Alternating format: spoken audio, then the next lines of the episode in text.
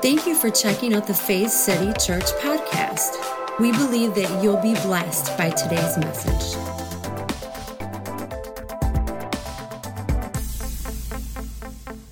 We started a new series last week called The Message of Christmas. And what we really wanted to do in these three weeks is we wanted to, I guess, remind ourselves and refocus on what Christmas is really about. Because I understand the hustle, the bustle, the presents, all those types of things. But how many know that Jesus is the reason for the season?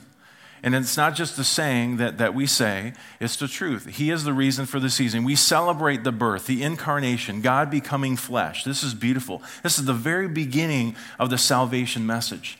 From incarnation, he lives his life, goes to crucifixion, and then resurrection. And we have this beautiful story of love lived out. This is a life of love lived out. So God wanted to be with us, wanted to experience what we experience, be part of that experience, even unto death.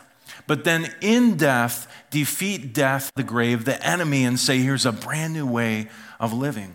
So last week, we looked at this idea of being redeemed. The word redeem means to buy back out of slavery. You know, before Jesus, humanity was enslaved to the bondage of sin. What does that mean? That means that the way that we live life, for the most part, whether it was from empire to religion to just day to day life, it was built on murder, anger, retribution, this whole idea of getting back at people, an eye for an eye, this idea. And Jesus came to show us a brand new way. In fact, it wasn't necessarily a new way, it was the way that God created things to function and the way we're supposed to function in life, and that is through love and through peace. It's awesome. What Jesus did is he came and he redeemed us. He bought us back out of that slavery. Say, I've been redeemed. If you're a believer here today, if you believed on that redemption, then you have been redeemed. What does that mean? You've been forgiven of sin. You've been brought back into the family. Not only were you forgiven of sin, you were set free from the bondage of sin. And not only that, you now are the temple of the Holy Spirit. I mean, the apostle said this that God doesn't live in temples made with human hands. Why? Because now he resides in us. This is a huge deal to realize that God is with you. He'll never leave you, He'll never forsake you. He's on life's journey with you, and not just to help you, but to eventually get you past yourself to look outward to others. This is what the kingdom of God, this is what the kingdom of heaven is all about. This is the message of Christmas. That is why Jesus was born. So we were redeemed. Now, today I want to look at a different aspect, and it's the idea of being restored. Let's look in Psalm chapter 51. Now, how many know that the Psalms were actually songs? This was like a songbook. This is like their hymn book. They would take from this and they would sing. And King David, how many are familiar with King David? He wrote a lot of the Psalms. This is a psalm that he wrote after the prophet Nathan came to him. What happened was he committed adultery with a woman.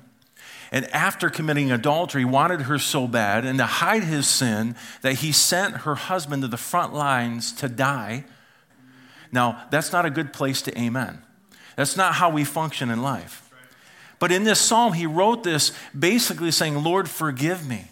Now, this is the thing about David that blows my mind is that even though he lived in an old covenant, Old Testament way of thinking, he saw God differently than most. He did see God as love. He saw God as a forgiver. And so he would seek after God and say, God, I seek your forgiveness. And he says this in verse 12 of Psalm 51. He says, Restore to me the joy of your salvation and uphold me by your generous spirit. And what I love about this is he's asking for restoration.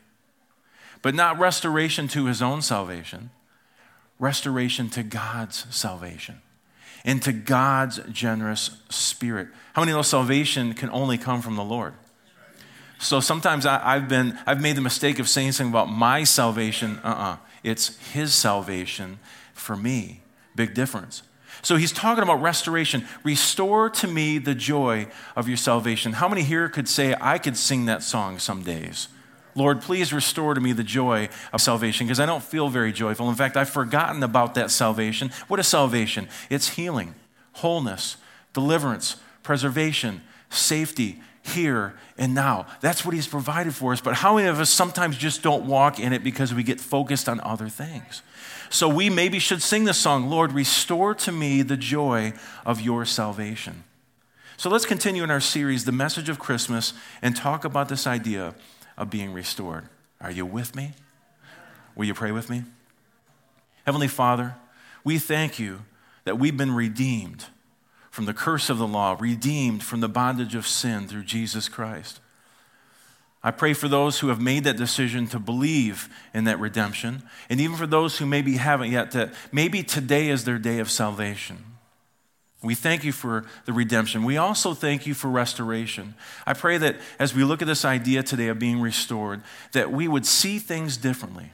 Repentance would happen. We would change our minds and we would turn and go the direction that you're wooing us to go. And we would realize the restoration that you've brought now to our lives that we can walk it out, we can live it out, and we can reach others with restoration. We thank you, Holy Spirit. Have your way. In Jesus' name. And everyone said, Amen. Several years ago, when we were at the old building over on Thompson Road, how many are familiar with that? We had rehearsals for the worship band, and Kristen and I were both in the band at that time. I wasn't pastoring, and Kristen actually wasn't the worship leader. She just would back up, sing, and things like that. And uh, so we had these rehearsals, but they were during the week, the middle of the week. I think they might have been on Thursday nights. But either way, we were walking out one night, getting ready to leave, and we're saying byes and, and, and hugs and all that to people, and we get in our car, and we start up, and we get ready to go. And we turn out of the parking lot. We get on Thompson heading towards Fenton. And we're just, you know, cruising along, had a good worship rehearsal. It was awesome and everything. And all of a sudden, Kristen says, Whoa, whoa, stop, stop. I'm like, Stop. I'm driving down Thompson Road. She's like, I think I see something moving. Well, sure enough, there was some deer they had ran across the street. Well, I thought I better stop, so I, I start to slow down. Well, this one deer had stopped literally in the, the oncoming traffic lane about 30 years, 30 years, 30 yards. 30 years ahead of me. Like, I'm outside of time. It's like 30 yards ahead of me, and I saw it. And isn't it the craziest thing when at night, when your lights hit an animal, you know, across their eyes, it like glows, it has that glowing. I remember this vividly. I saw the eyes glow, and the first thing I thought is, I don't want to hit this deer because they jack up cars. How many, how many have experienced this? So I start to slow down. And we get about 20 yards away, and I'm going, you know, I should have just stopped, but I was going slow because I didn't want to startle this deer. It was just sitting there, was staring at us. We get about 10 yards away, and I'm just this little coast, and I thought, okay, I don't want to startle the deer. Well, guess what? I startled the deer. Don't know how, but I was hoping that the deer would be startled and run across the street, and then I'd be safe. No, it ran directly at us. So it's running directly at us. Now, you know, now we have this on our, on our iPhones and, and these different phones. We have that slow mo mode. It's pretty cool, right? Why is it that we go in the slow mo mode when like tragedy or trauma happens. I, I, saw this in slow motion. I'm like, no. And I saw the eyes, they're glowing and glaring from the light. It, it, it, dashes right towards us, hits the fender, continues to slide down the side of my car, busts the mirror off. I think that's when it broke its neck. It's should I say it in church? I know it's horrible. It's sad. Bambi. It, it commences to, to hit both doors and then roll off into the ditch. And I'm like, what just happened? So I'm still coasting, and I hear my wife say, Stop, honey, stop. I'm like, What? She goes, You're still going. So I finally stopped. I was in shock. And I get out and I look. Now, in this, in this shock time here, it wasn't very long. Somebody had pulled up, right? Remember this? They pulled up in a truck, strapped the deer to their truck, and took off.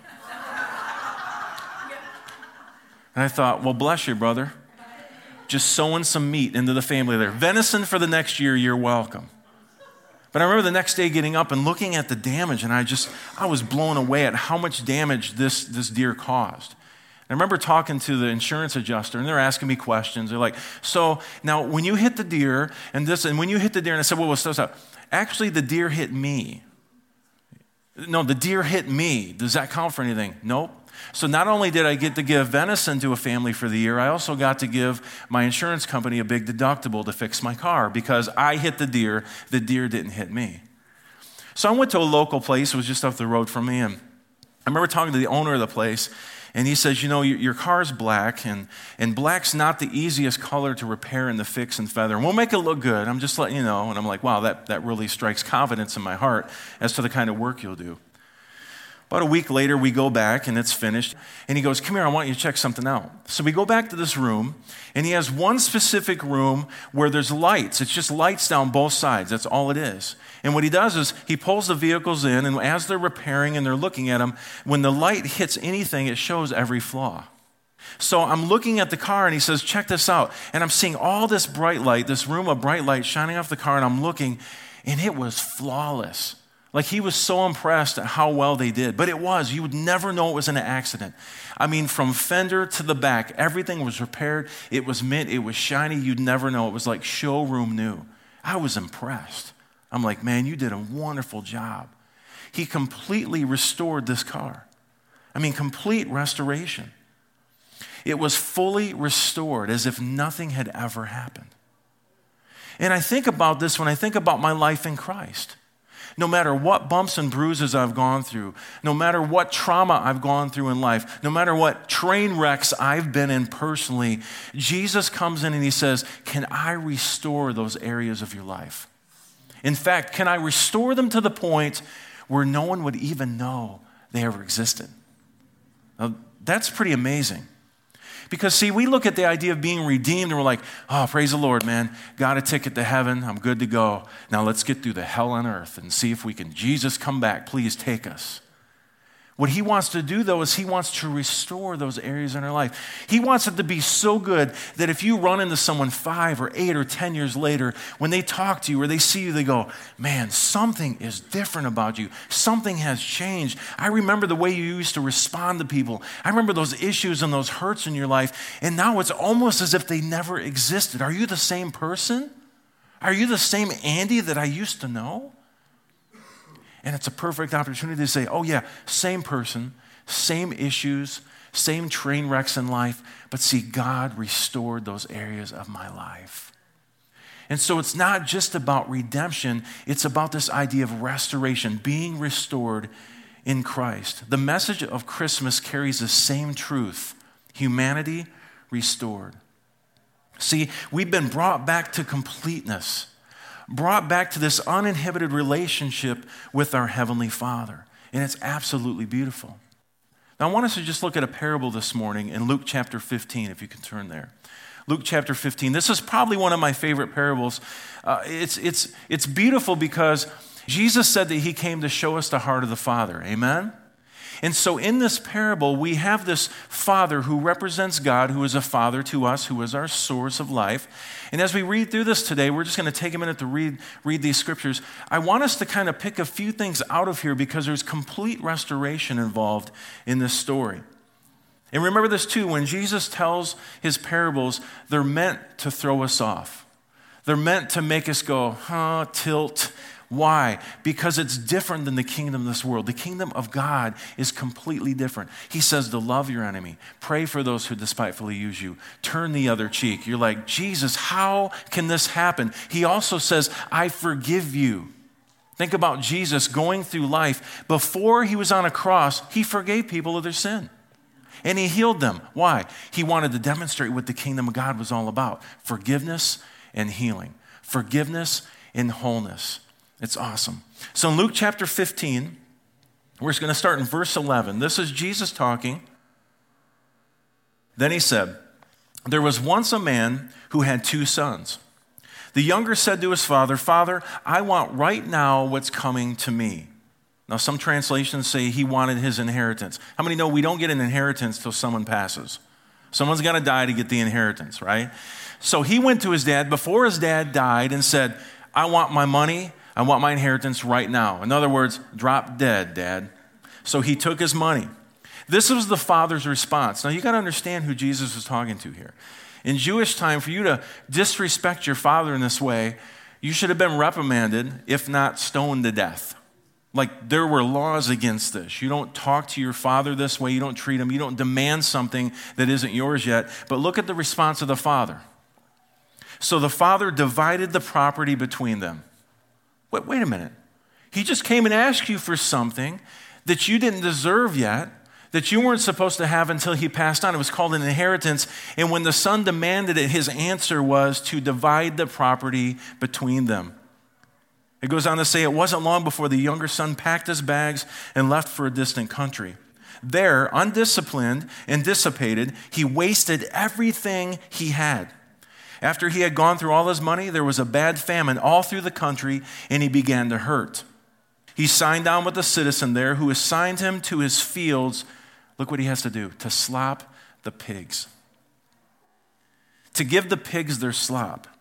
He was so hungry this is pretty gross. He was so hungry, he would have eaten the corn cobs in the pig slop, but no one would give him any. I mean, he's at this point where he gets his inheritance, he takes it to a distant country, he squanders everything in party, partying. Apparently, I'm not a partier, partying, and, and wastes all his money and ends up with nothing. Then a famine comes on the land. Then, as a Jewish boy, who, by the way, they don't do the pork thing, he's slopping pigs and starving and wishing to even eat the corn cobs in the pig slop. That's pretty, uh, pretty down and out, wouldn't you say? Verse 17. That brought him to his senses. He said, All those farm hands working for my father sit down to three meals a day, and here I am starving to death. I'm going back to my father. Now, this is what he puts together. He's got this little speech because he's thinking, hey, at least as a servant or a slave of my father, I'll get three squares and a roof over my head. So, what do I say in order for this to happen? He says, I'll say to my father, I've sinned against God. I've sinned before you. I don't deserve to be called your son. Take me on as a hired hand. So he got right up and went home to his father. You with me so far? So he's on his way home. He's starving. I don't even necessarily think that he's had a heart change necessarily. He's hungry. And he knows if even he can be a servant of his father, at least he'll get the three squares, the roof over his head, some warmth, and he'll be a little bit better off. Verse 20 When he was still a long way off, his father saw him. Say, his father saw him. Now remember, this is a picture of our Heavenly Father. So his father saw him, his heart pounding. Think about this. Here's, here's God, his heart pounding. Not because he's mad. How do we know that? Because it says he ran out, embraced him, and kissed him. Look at the response the father has to the son who returns home. His heart pounding, he ran out, embraced him, and kissed him. And then it says this the son started his speech Father, I've sinned against God. I've sinned before you. I don't deserve to be called your son ever again. He didn't even get to the point where he said, Let me be a servant, when the father interrupted. In fact, it says this, but the father wasn't listening. Now, if we stop right there, I think all of us would draw a different conclusion. Well, of course he wasn't listening. I mean, look what the kid did to him. He told him to drop dead. He disowned him. He went away. And now here he is dirty from pig slop, sweaty, nasty, starving, and he's going to come to me now? The father didn't listen. I'm so glad the story goes on. It says, but the father wasn't listening. Why? He was calling to the servants. Quick, bring a clean set of clothes and dress him. Put the family ring on his finger and sandals on his feet. Then get a grain fed heifer, say grain fed heifer, oh yeah, and roast it We're going to feast. Obviously, they weren't vegetarians. He says, My son is here, given up for dead and now alive, given up for lost and now found. And they began to have a wonderful time. I love this story. Because I know for a lot of us, maybe we've, we've not had the best childhood. Maybe we've not been the best father or parent. A lot of times when our kids screw up, we look to punish them instead of training them for their future training them out of those bad ideas. But I love the, the fact that in this parable, the Heavenly Father is represented as someone who, even when the Son tried to, whether it was true or not, repent, the Father cut him off. He wasn't listening to him. Why? He was so excited that his son came home. He ran to him, he fell upon his neck, the Greek says that he kissed him over and over and over, stinky, sweaty, smelly, and dirty. He embraced him and he kissed him over and over. Why? Because the Father loves his Son. Do you know that your dad, your Heavenly Father, loves you the same way? This is how much He loves us. And He doesn't just love us enough to kiss on us and say, Oh, I'm so glad that you're home. He goes on to restore what's been stolen, even if we're the ones that have caused it. This is the heart of the Father. Now, I want to look at three things that the Father did here. And this is going to help us with this idea of God restoring us, the restoration of the Heavenly Father. It's the robe, the ring, and the sandals. What do these three things represent? And I want us to see something here today as we go through this that even in your own life, you can apply this to you no matter what you've gone through. If you've gone away from the Father for a while, if maybe you were like the older brother who was working really, really hard religiously to do everything right but still didn't get your party, this applies to all of us. Number one, the robe. We're going to look at natural implication and spiritual implication. So, the natural implication of the robe, we got to think of this in this time, in this day. See, robes were a part of the culture at this time. And special robes were worn by kings and priests and those who were of rank. So we got to picture this. Depending on what type of robe you wore, that would show your position in society. So robes were a big deal. And they could have jewels sewn into them and you know certain threads and embroidery to let people know that you were of value, of worth in society. Now, the number of robes that you had or kept in store for gifts were a big deal because to have much clothing implied the possession of wealth and of power. So we got to picture this. How, how important was this robe? Now, there was a special robe, and they might have had more than one in the house. The best robe is what they call it, it was a mark of special honor in a household. So, a lot of times, what would happen on these grand occasions when they would invite people of honor and dignitaries, they would have a special robe that when the person entered their home, the first thing that would happen is the servants would wash their feet. Because how many know if you're walking around in sandals in dirty streets, you're going to get dirty? Your feet are. So they would wash their feet, they'd towel dry them, and then the servant would bring the special or the best robe. Now, this was a special robe they would put on them, and what it said was, You are honored in this household. Wouldn't it be cool to have some of these things in our houses? You know, people come over like, give me your coat, I'll throw it in the closet. That's okay. I'm not expecting a robe when I come over to, di- to dinner either. But, but this was a really special time. They'd wear this robe. Now imagine you're wearing this robe as a guest of honor and you're walking through a hallway and you see your reflection in the mirror. You see this robe, what's it remind you of? Your honor in this household. How much they respect you in this household. So every house as far as the rich folk were concerned, had this best robe or this special robe. The father had his servants run to the house to get the best special robe to put it on the son's back. Now, this is amazing to me, especially the fact that the son probably was pretty stinky and pretty dirty. It didn't stop the father from loving him, from kissing on him, and saying, Servants, bring that robe of honor. Why? We want him to be honored. Now, that's the natural implication. But what is the spiritual implication? The robe equals righteousness. What's righteousness mean? Right standing with God. When the father had the servants bring the robe out and put that upon his back, what it told the son is this I'm okay with you, son. I honor you, son. But, Dad, I don't deserve this. No, I honor you, son. We're okay.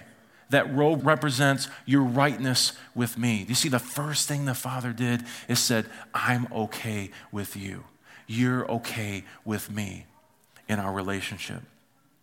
In Isaiah chapter 61, verse 10, the prophet writes this I will greatly rejoice in the Lord. My soul will exalt in my God, for he hath clothed me with the garments of salvation. He has covered me with the, catch this, robe of righteousness.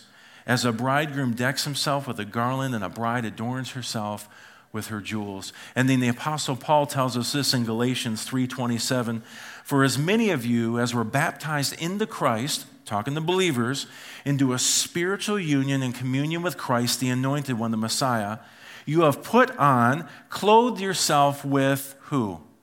Christ. You see what this represents?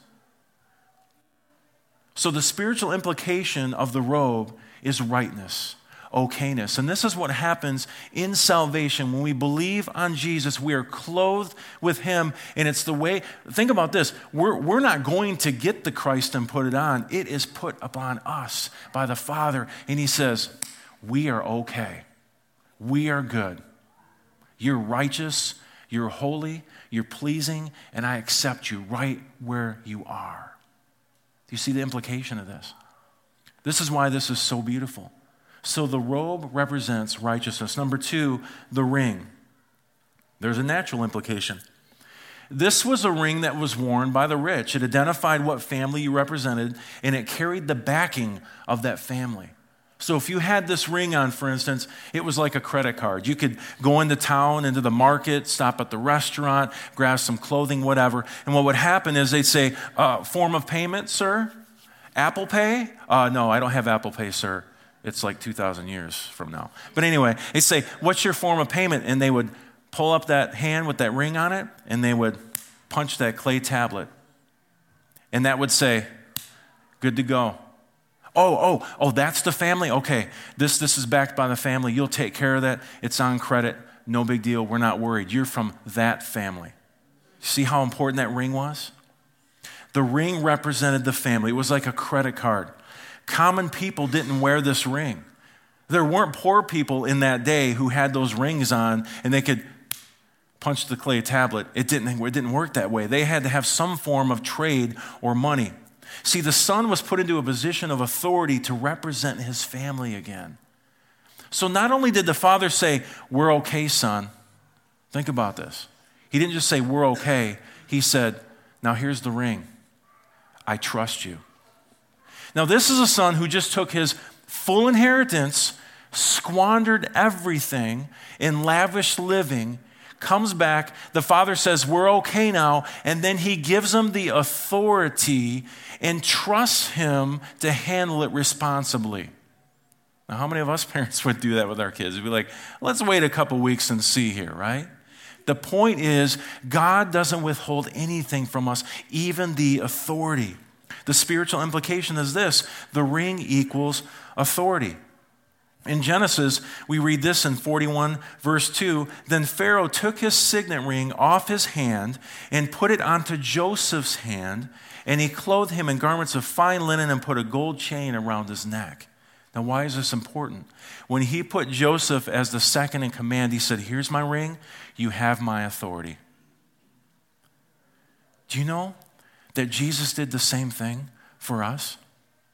He said in Matthew 28 18 uh, through 20, he says, Jesus came and told his disciples, I have been given all authority in heaven and on earth, therefore go. What does that mean? It means that Jesus trusts us with his authority. What do we do? We go and make disciples of all nations. What is that? It means we literally have the authority to go to people and say, I'm in the family of God. Would you like to be? I have the authority to present you with this new way of living where you're completely in right standing with God, and you too can have the same authority to, to expand the kingdom through the planet. And He trusts us with that. You know, I've heard a lot, and I've even taught a lot of messages about do you really trust the Lord? Do you really trust the Lord? And I believe we should trust the Lord, right? We have to get to that point. Trust means faith. But you know that the Lord trusts you? See, when I realized that the Lord actually trusted me, it brought a new responsibility to me. And I thought, wow, this kingdom business is the real deal. Uh, this isn't just about me talking to God and hopefully you can help me out of all my stuff. Sure, we can start at that place, but eventually we grow through His grace to the point where we turn outward and we see others to have value just like we have value. You know that spot you were in at one point where you didn't think you had value? And the Heavenly Father says, I do value you.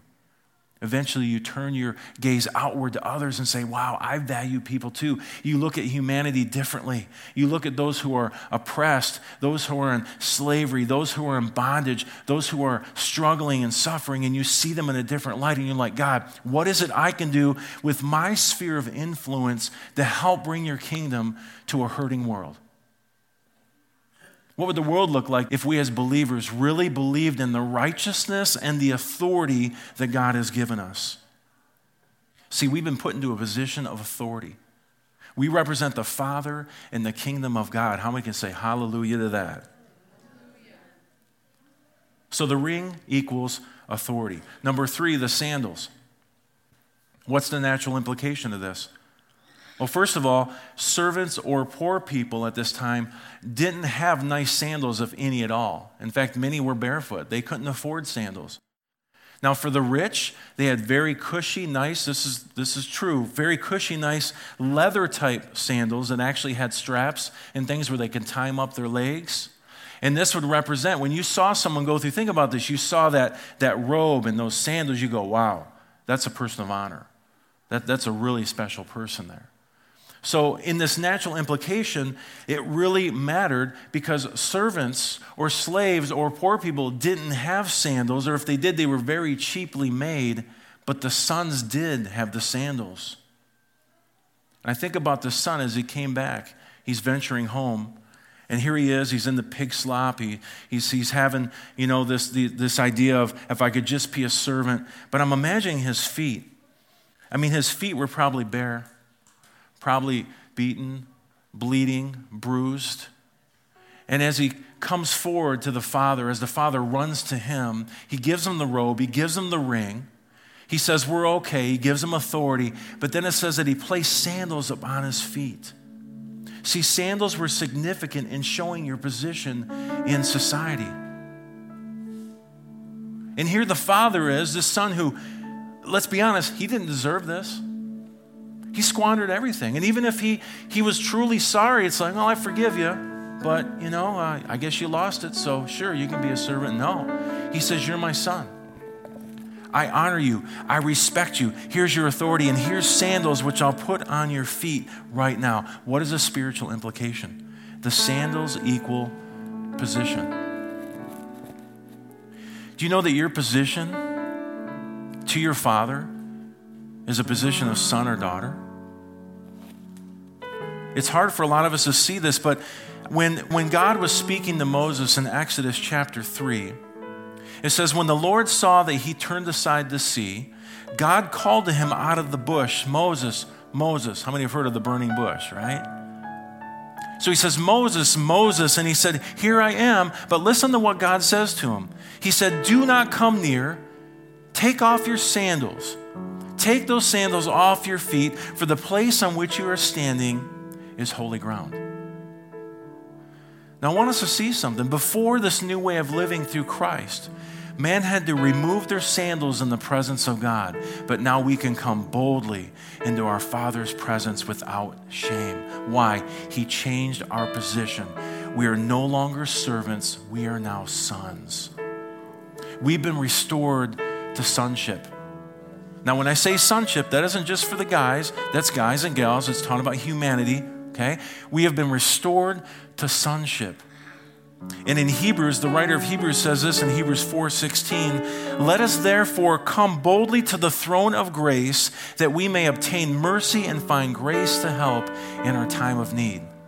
Now think about this. In the old way, remove those sandals. In the new way, you can approach boldly. Why? Everything's changed. We're no longer servants. Now, I get the idea of serving the Lord. I think it's great. It's okay to say that. I'm a servant of God. I serve God. But see, it's different when you serve Him as a son or a daughter than as a slave. Does that make sense? As a servant doing His bidding. Why is that? Because as sons and daughters, we have the same heart as our Father. And so, what we're doing, it's not even that God is like, I'm going to make you expand the kingdom. I'm going to make you love people. I'm going to make you share peace and love with others. No, no, no. That's our heart because it's our Father's heart. And when we go about kingdom business, we're simply doing it out of His love for us, realizing that the world needs their Father. And so that's why we are in the business of restoring people as well. I was thinking about this rough roads are better traveled with a good pair of shoes. When we go through hard times in life, we go down those rough roads, and some of you are going through that stuff right now. We get to depend on God. The, that, those sandals that He gave us, We can walk above the circumstances of life. Why? Because it's the position we now have because of what Christ has done. We are now in Christ. He's given us the robe, He's given us the ring, He's given us the sandals. He's given us right standing. He's given us authority, and He's given us a position as sons and daughters to expand the kingdom, to walk above the circumstances. Doesn't mean the circumstances aren't there, they're still there, but we can choose to say, God, I'm going to walk above the circumstances. I'm going to trust you and your promises for my life. You see, God has restored us. And not only that, He equips us for this walk of life. God puts us in position for what He's called us to be and for every step that we have to take. How? By giving us right standing, authority, and sonship. I want to close with this final verse in 2 Corinthians chapter 13. In verse 11, it says, Finally, brothers, rejoice.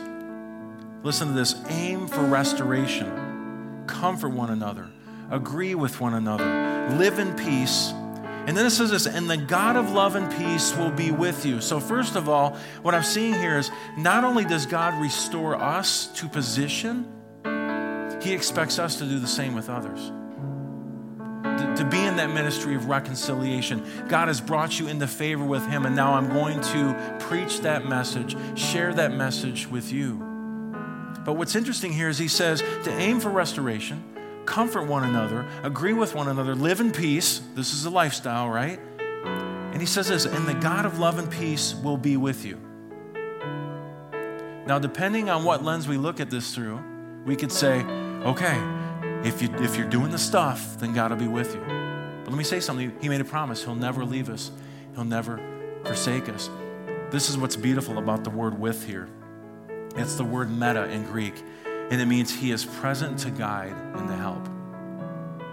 What Paul is saying is to live a life of restoration, to live a life of comforting one another, to live a life where we're in agreement and we live in peace, you can only do it when God's present to guide you through life. It's not a threat, it's a promise. He's not saying God will leave you if you don't. He's saying the only way you can walk this out is because of His presence in your life. Isn't that beautiful? So when you look at someone walking out peace and love, comforting others, caring for people, looking outward, you can go, wow, they're tuned into the Spirit right now. They're allowing the Holy Spirit to guide them through life. Isn't that beautiful? So, what are the three things we looked at today as believers we can count on promises to us? First of all, we're in right standing with God. Secondly, He has given us the same authority that He has in this world. And thirdly, we're sons and we're daughters. This is restoration. We're not only redeemed, we're also restored. Amen. Will you pray with me? Heavenly Father, we thank you for your love and your grace. We thank you for your goodness. It's your kindness, it's your goodness that brings us to repentance. It brings us to a point where we change our mind about you and about ourselves. We thank you for restoration, that you're in the restoration business. In fact, it's not just about a ticket to heaven, it's about restoring our lives here and now. And for a lot of us, it's, it's more in the soul realm than anything else. The mind, will, and emotions, man, sometimes they can be just crazy and screwy and haywire. I thank you, Father, that you are in the restoration business. You want to restore those areas of our life that have been broken and hurt. That's what salvation is. It's deliverance, it's preservation, safety, it's healing, it's wholeness. That's what you brought to us. I pray that every person here today would, would see that and take it as real, take it as true, that they would believe you for those areas of their life where they still struggle, where there has been hurt, there have been issues, they've been mistreated, they've had broken relationships. I pray that every person would see you as the great restorer, that you desire to restore those areas in our lives. If you're here today and you would say, I've never made a decision to believe on Jesus Christ and what he's done for me. And, I'm hearing what you're saying, and I've definitely got some areas in my life that I need some restoration. And if you're here today and you say, you know what, I want to make the decision for Jesus, all you have to do is simply say yes to Jesus. It's just an outward way to say something inside is different. I see things differently. I thank you for every person here today. I just pray for those who have made that decision that you now, Holy Spirit, live on the inside of them, that you're leading them, you're directing them in life. And I thank you again for full restoration in areas of our life because you are the great restorer. Bless your people today as we go through this Christmas season, even, that we wouldn't get so caught up in stuff that we'd forget about you. We get so caught up in, in, in presents and things that we would forget about others but that we, just like you, the great restorer, would be in the business of restoring people. We thank you for these things in Jesus' name. And everyone said, Amen. For more information about Faith City Church, please go to faithcity.tv. As always, we pray that you would grow in the knowledge and grace of our Lord and Savior, Jesus Christ.